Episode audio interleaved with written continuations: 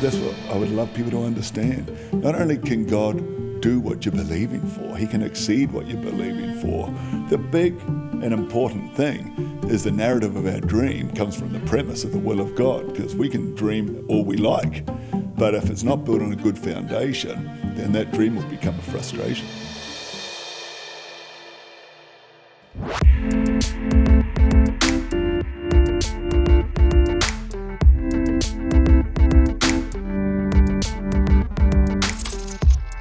The Hillsong Creative Podcast, where we hear from creative experts and influencers, the dreamers and the doers, what they've learnt and what we can learn from their journey as we explore, respond, and create. I'm Rich Langton, and on today's episode, we've got our global senior pastor, Brian Houston. We're going to talk about all sorts of things, including creativity and the heart behind his new book, There Is More.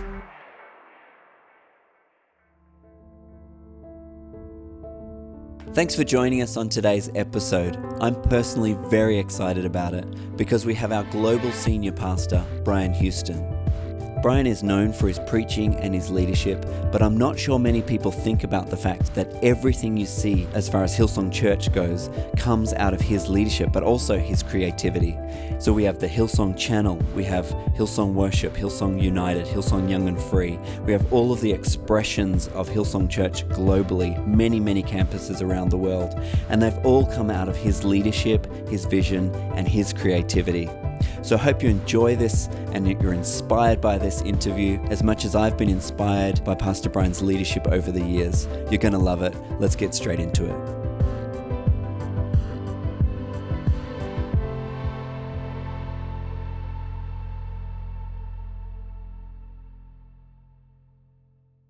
Uh, welcome to the Hillsong Creative Podcast. I am Gabriel Kelly, and today we have a personal highlight for me hearing from one of my mentors, my father in the faith, our global senior pastor here at Hillsong Church, Brian Houston.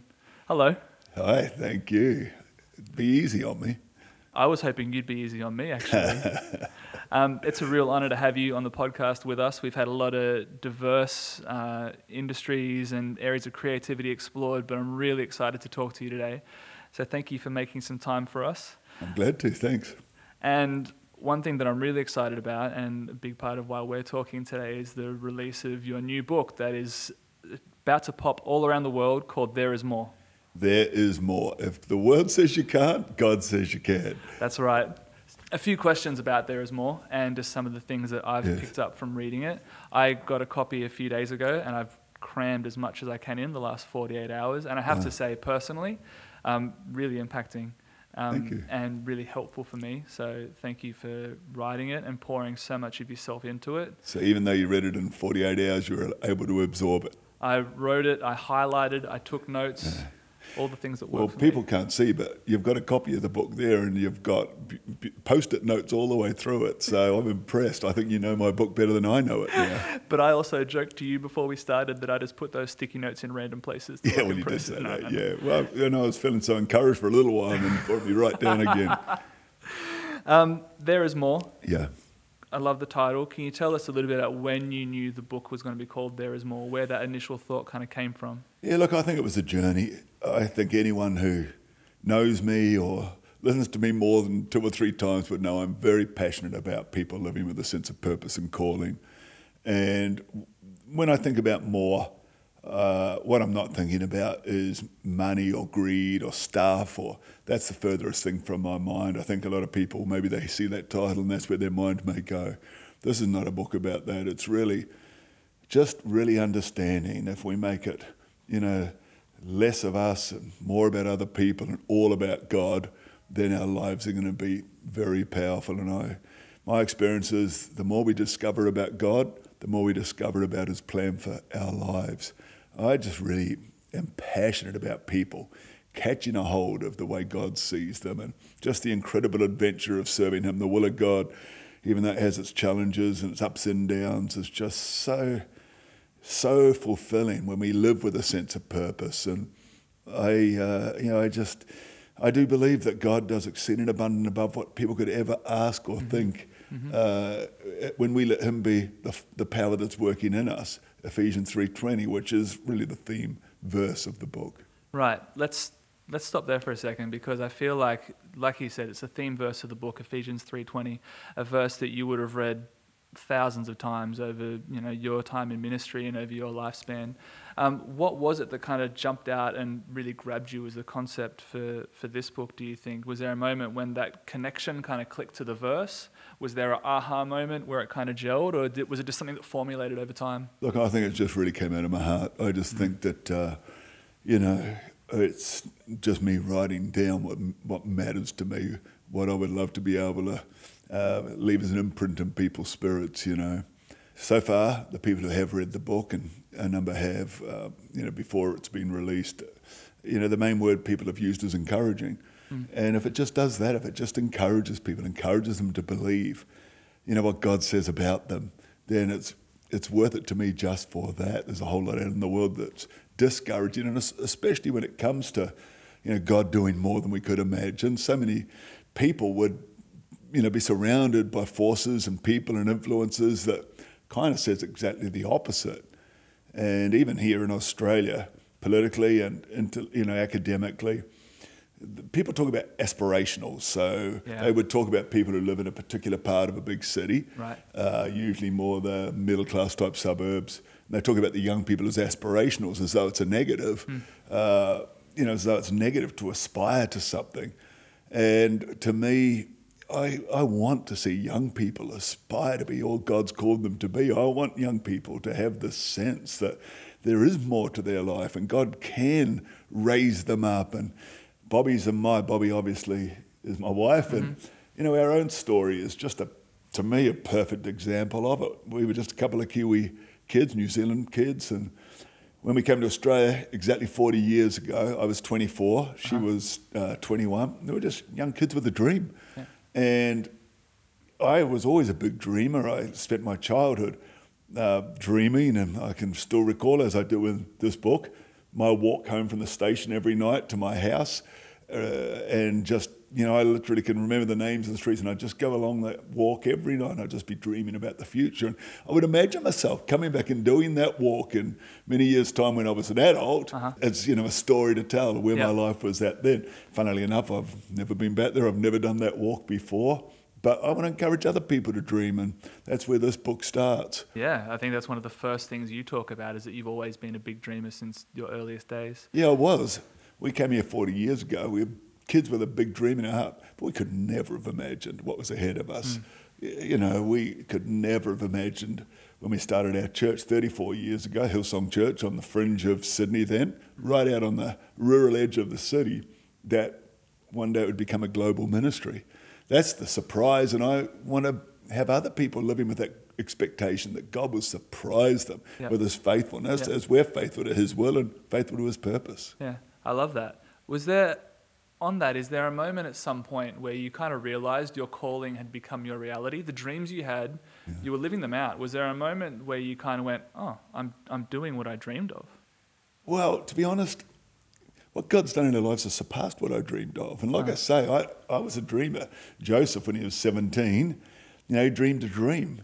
And I, at 17, I also just dreamed dreams. And uh, I sat in church as a kid. You know, I grew up in church, and I I would sit up in church and I would uh, do two things. One is I used to go to the hymn books we used to have, and I would mm. have a competition between which person wrote the most songs, yep. between Fanny J. Crosby, Crosby and, yeah, and uh, Charles, Charles Wesley. Wesley. Yeah, I, I'd either be doing that, or again I would just be sitting there drifting off and dreaming about the future. My dream was always about serving God.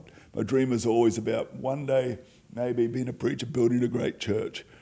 And uh, so that's the thing. That's what, that's what I would love people to understand. Yeah. Not only can God do what you're believing for, He can exceed what you're believing for.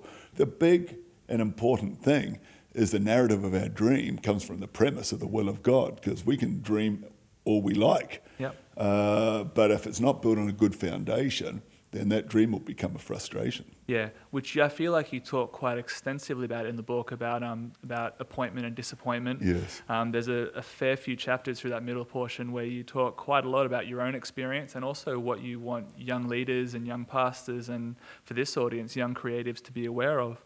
Um, you talk so much about dealing with some of those things. I think there's one part where you say, um, you want to be a room giver and a roof lifter for the next generation, uh, which I really love. And you talk about that in ceilings and floors, where you say you want your ceiling to be the next generation's floor. Um, it's not always the case in every ministry, but I feel like it's something you exemplify for us so well. Has that always been part of your leadership dynamic or your leadership kind of vision? Just on that, I was talking to Pastor Steven Furtick, Uh-huh. and uh, I was, you know, I was talking about that very thing about I want my ceiling to be another generation's floor, and he said I should call it dancing ceilings instead of dancing floors, dancing ceilings. So people dancing on the ceiling that we create. That's him. He's a creative, Yep. and uh, so I thought that was uh, awesome. So sorry. Now, what was the question? No, I just asked if you've if that's always been a part of your your leadership dynamic, if it's been something you've had to work at, or does something that's come easily to you? I think it's grown with age. You know, Uh-huh. thank you very much. You introduced me as your your spiritual mentor, your spiritual father, and you know, obviously, when you're 28, no one's calling you the spiritual father. Right. And I find the first half of our life, you're building, you're a visionary, you're gung ho, you're going after all that God's got for you, and that doesn't necessarily stop. But I feel like the second part of your ministry journey is so much more about uh, being an example, still, still being out there on the cold face doing Yeah, it, yeah. but empowering other people. And Yeah. as we're talking about, uh, I, I would love to die with bruised shoulders from people standing on my shoulders. I love that phrase. Thanks. that's we should have put that in the book, shouldn't we? That could be in the next one. yeah. Um, That's the next book. We'll call it Bruised Shoulders. Perfect. Yeah. you heard it here first. I hope you're enjoying the interview so far. Today's episode is actually brought to you by Pastor Brian's new book, There Is More. You can get the book at thereismorebook.com, and I'd encourage you to check that out because in the book he goes into so much more detail, and there's so much that you can't fit into a short interview that he's able to put into the book. And I'm sure that it will inspire, encourage you, and really help you to seek more from God as you journey out your creativity in life. Now, let's jump straight back into the interview with Pastor Brian and Gabe.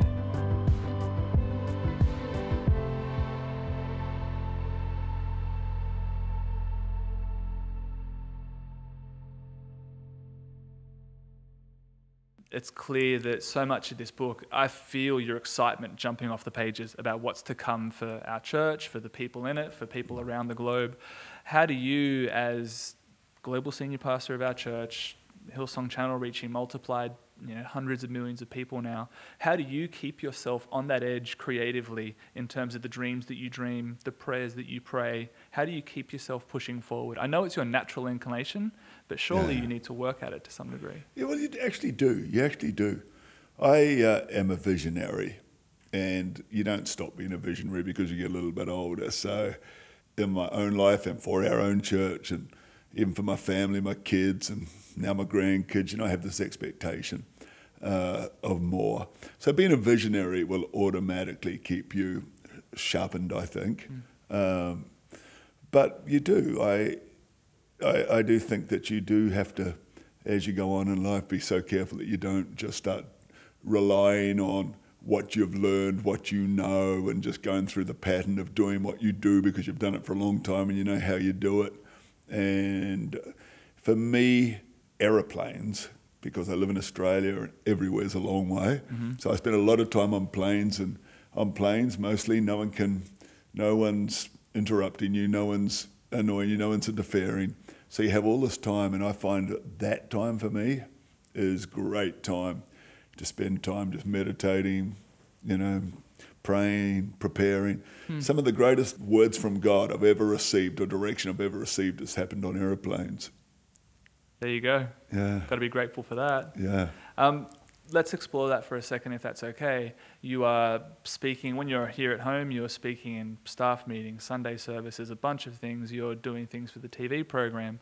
Uh, your creative process, coming up with messages, you mentioned that a lot of it happens on planes, but from there, what happens? How do you decide what's for our church, what's for an external message? Is there a process there? Uh, look, I I preach what I believe is the word in season, and mostly it's what God's speaking to me about. So it's just an extension. I don't think I'm going to preach a sermon for you. Mostly it's what you know I feel like God's speaking to me about, and I Right, right. I prepare what I can say, and I love the fact that you recognise the creativity that's in preaching. By the way, Oh, um, yeah. because what a lot of people would never understand is the hours that most pastors and leaders around the world put into their preparation. And you know what it's like with creativity. Sometimes it flows incredibly, and you know a songwriter might write twelve songs in a Uh-huh. month, and Uh-huh. another time you can get two or three years, and it's just tough. And it's exactly the same as preaching. You know, sometimes it flows easy, other times it's just a hard grind. Yeah. But when I was younger and I was much busier, I probably put less time into the creative process of speaking publicly, and um, and I also probably didn't enjoy it as much because I had to fit it into such a busy. But now the way our life is now, you know, we're able to lift our eyes a little higher. I feel like I have Uh-huh. so much more time, and because these days you're never just talking to a room. Yeah. You're always talking through social media and streaming and YouTube and every other you're always talking beyond the room. So I actually put more effort and work into preparation or the creative pro- process of preaching than I ever have. Yeah, I think that leads to my next question on this, which would be how do you, is there a practical way that you find to creatively communicate the unchanging message of Scripture? I mean, this book is based out of Ephesians 3.20, Yeah. um, but I imagine that you say you labor so many hours over, you know, the Mm. messages that you, that you bring to us. Um, is that something that you've just had to develop over time? Do you find yourself, when the, when the messages are flowing, can you get three or four out very quickly? Uh, like I say, it's uh, it's you know it's different. I, uh, I you know so you're in different seasons of life, and sometimes you look at a scripture and literally you know in an expository way it comes alive, and you know you can just sort of expound on it. And other times, yeah, it's just a harder work, but I love it more than I ever used to because uh, my, my life was very busy and I had to cram it in. I used to find the process a labour. But now I find it a joy. I actually enjoy doing it, which is great. I actually sit in my chair. I do everything on my phone. Right. So I sit in my chair. You know, I don't need an oh, office I don't know anymore. how you do that. And you can do it on a plane. You can Yep. do it, you know, at home. You can do it in a cafe. And so I just work on things, you know, bit by bit and by bit. All my study materials are in my phone. I wrote a lot of my book in my phone. Did you really? Yeah, Oh, wow. Sore thumbs, but I was going to say small thumbs and tired eyes. Um, one of my favorite chapters in the book is New Roads and New Rivers. Uh-huh. And in there, there's a line that you use where you say, Each of us needs newness. Um, talking about how we need to be pushing forward for what God's got for us. Um, it might be a personal question, but what are the things that are new in your life? What's on the frontier that you're kind of pushing towards personally? I think it's a good question. Uh, and uh, I do think we all do need newness. I love the idea of new roads, new rivers. You know, r- roads wind upwards uh, and rivers wind downwards, and the whole idea of new horizons, new possibilities, new roads to new opportunity, you know, winding upwards, but, you know, God's promise and God's blessing, the flow of God's river coming downwards. And uh, so What's new? Well, our channel's only 16 months old, so it is very new still. 16 months. 16, and it's been a miracle journey the way it's growing. And, Yeah. uh, you know, it's actually becoming an amazing story in and of itself, what's happening there and the people it's reaching. So that's very clearly new when it comes to ministry. We're always opening. This year, we just announced nine new cities around the world I know. where um, Hillsong is going to be going to. So we're not shortage of new. We're opening a um, new campus for Hillsong College in Phoenix, Arizona, Yeah. which hopefully will be in the fall in uh, 2019. Yeah, so, very exciting. yeah, and so that's it's exciting and it's scary and it's going to be amazing. So yeah, that way there's always new things and. Uh, So with this, I think a life like yours, you have the potential to kind of have a bit of attention over here, a bit over here, a lot on the channel, a lot on what's happening in all our different church locations. Mm. It'd be very easy for your life to be distracted and kind of bouncing from thing to thing. Mm. How do you choose what's the right opportunity to pursue? Since you could choose anything, how do you choose what's? How do you know what's in line with the calling that God's got? You know, I think that's a great question too. I have always felt like I'm not doing a lot of things. I feel like I do one thing. You know, Paul said, This one thing I do. And he's talked about the upward call of Christ Jesus. And to me, my life is all about building the church of the Lord Jesus Christ alongside the master builder. And so everything I do fits into that. Uh, even when I travel, I speak at conferences for pastors and for leaders. I don't do, uh, when I say don't, I vers- virtually never just go and do, you know, meetings to business people or, you know, to motivational yep. type meetings or anything like that. I, uh, I feel like I do one thing. So whether it's in the channel or whether it's weekends or whether it's planting campuses or whether it's Hillsong College, I feel like it's one thing. Yeah, and it's the same thing that you've done for over 40 years now. So you've got a lot of experience in that. One of the things that you talk about in the book is um, is credibility, and how you say that you've over time built the credibility as our church has gone forward. Um, and that's that was a really powerful chapter for me to read for to hear you talk about that because it's something that doesn't get a lot of airtime in a lot of places. How Right. credibility can take a lifetime to build. That's It the does, foundation yeah. that you built on. Um, I'm sure that you obviously are very intentional about you know the people that you put around you and whatnot. But how have you um, not just maintained your integrity, but also built your credibility over those years of ministry? Well, I don't think we build our credibility. I think, well, we do in the sense that we live out our lives and we do what we can to, uh-huh. you know, keep our, our testimony intact and be uh-huh. consistent and be the same publicly as we are privately and all those sorts of things. It's a really great feeling when you're 64 and you've been preaching for a long, long time and pastoring and building for a long, long time. And, you know, people listen to you different.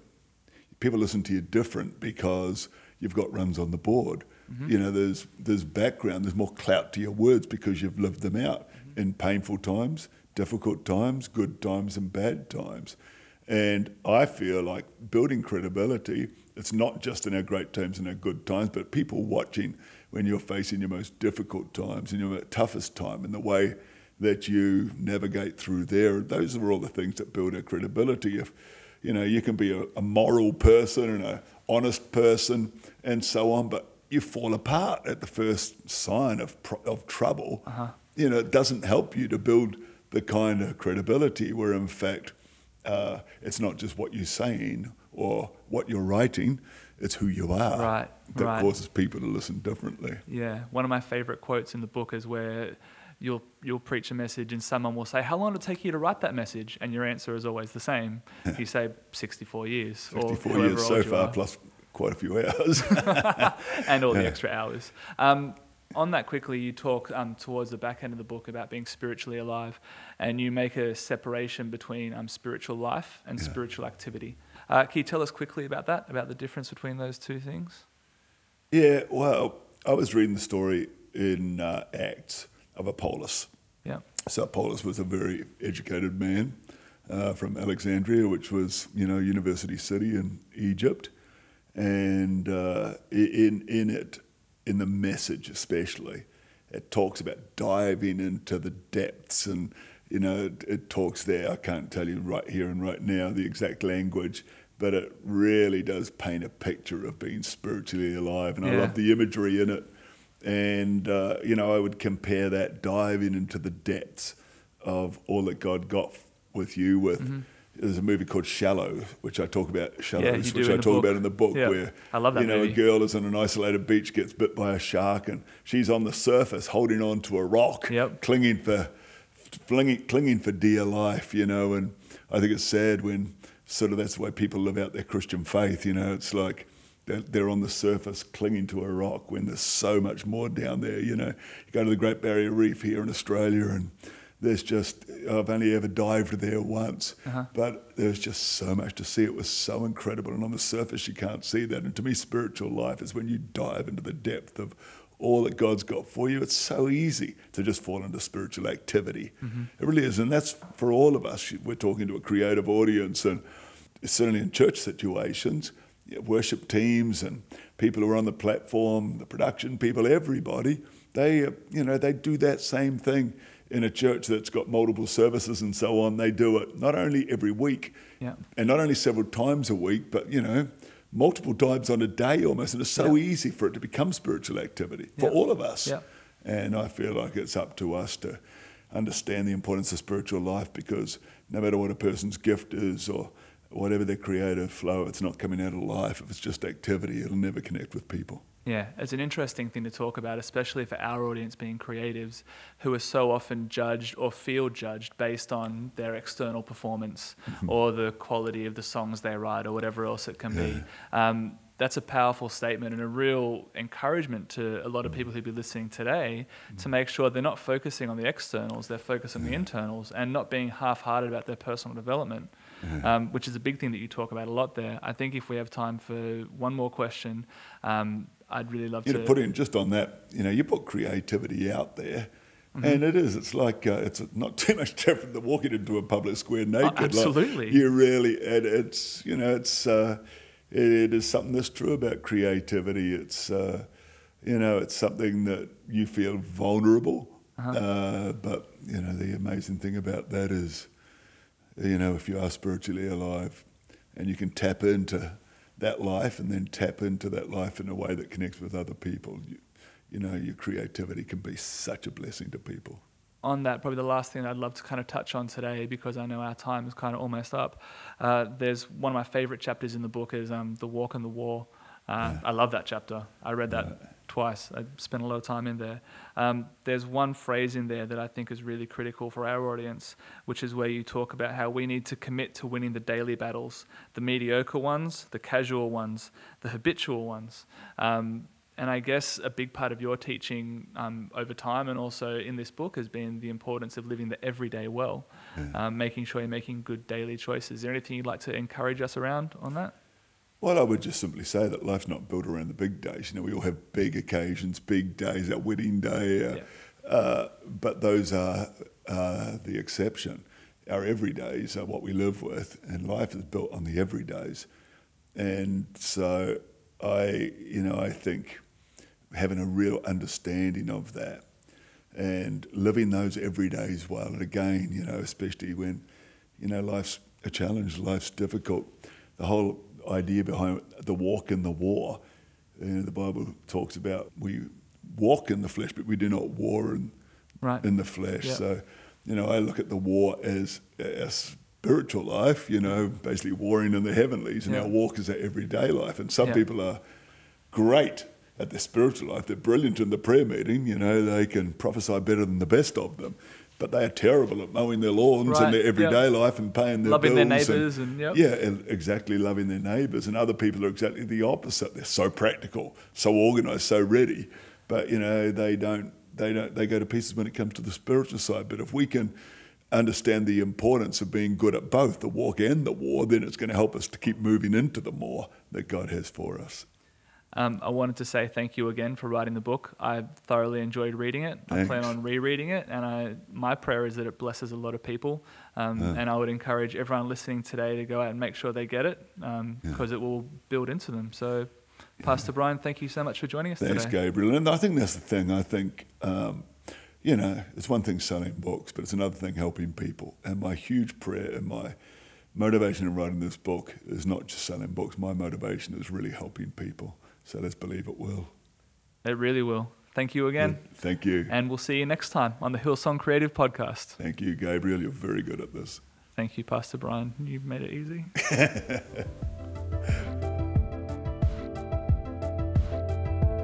Well, that was great hearing from Pastor Brian and Gabriel. When it comes to there is more, I don't know about you, but for me, I don't I don't often think about life in those terms and to hear Pastor Brian talk about there is more, about the believing God for there is more, is actually really encouraging for me personally. As I look back on my life and thinking about Ephesians 3:20, the fact that God can do immeasurably more, I actually realize that God has been doing immeasurably more than I could have ever thought the whole time. He's been at work in my life and has been doing more for me than I could have ever imagined. How about for you? I wonder if for you, as you look back, you see God's fingerprints all over life. You see how He's used the good times and the, the bad times, the, the ups and downs of life to, to do more than maybe you could have even imagined.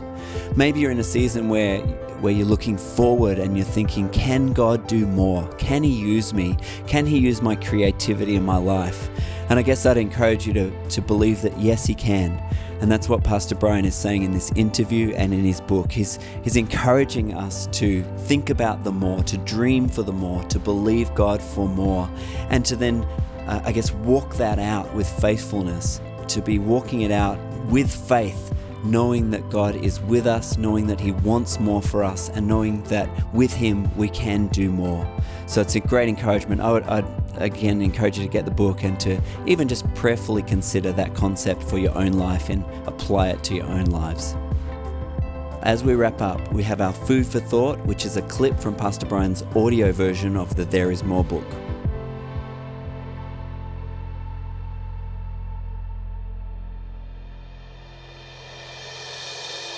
Chapter 1 Dreams and Destiny. 17. What did you dream about when you were 17? Did you dare to dream? Were you allowed to dream? Were you laughed at for your dreams? Perhaps family or peers were threatened by your dreams. Or are you the product of an environment where you were encouraged to think big and dream impossible dreams? And if you're not yet 17, or are well beyond 17, what grand things do you dream about now? I was a dreamer. You see, I came from a land that was then said to have 3 million people and 70 million sheep. That's great if your life's grand ambition is to make woolen jumpers or Roquefort cheese, but it's not necessarily a launching pad for dreaming of building anything with worldwide influence and impact. Interestingly, the small land in the Southern Ocean has produced, among many other fine endeavours, the first man to climb Mount Everest and the first man to split the atom.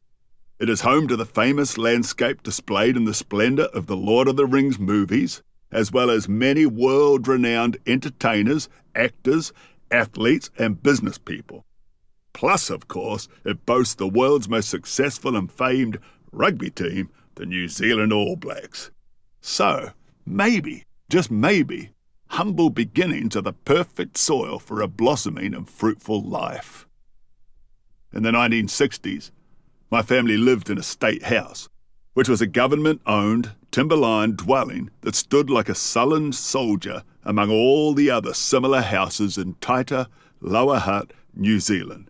It was a working class suburb with all the associated social problems just outside Wellington. Nothing in particular stood out about me as a child or teenager.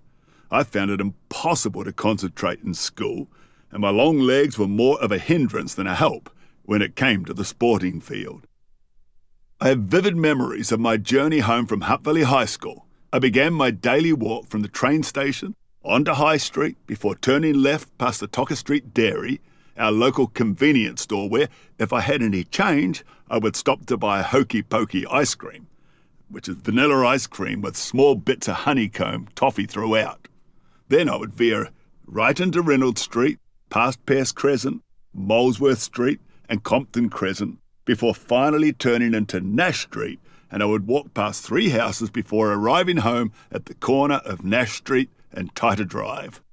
And day after day, on that repetitious walk home, my young, shy, but adventurous mind used to dream and dream and dream. It was a dream that always seemed to follow a similar narrative. For as long as I can remember, I wanted to someday serve Jesus and preach the gospel. In fact, I cannot remember a time when that wasn't what I dreamed of doing. I dreamed in the school classroom, I dreamed on the journey home, and I dreamed while sitting in church twice on a Sunday, every Sunday throughout my childhood. It was then that I imagined speaking to big crowds or travelling the world, leading thousands of people to Jesus Christ, and maybe one day building a great church. I would also wonder who my wife would be, what she would look like, where she was and what she was doing at that very moment. And I dreamed that maybe I would meet her, that one person who would want to pursue this dream with me. Fast forward 40 years, and I have found myself on a much longer journey than that childhood walk home from the train station. It's been this ongoing adventure called life, in which the small town daydreamer has found himself living in the realization of those dreams and in the wonder of even bigger ones.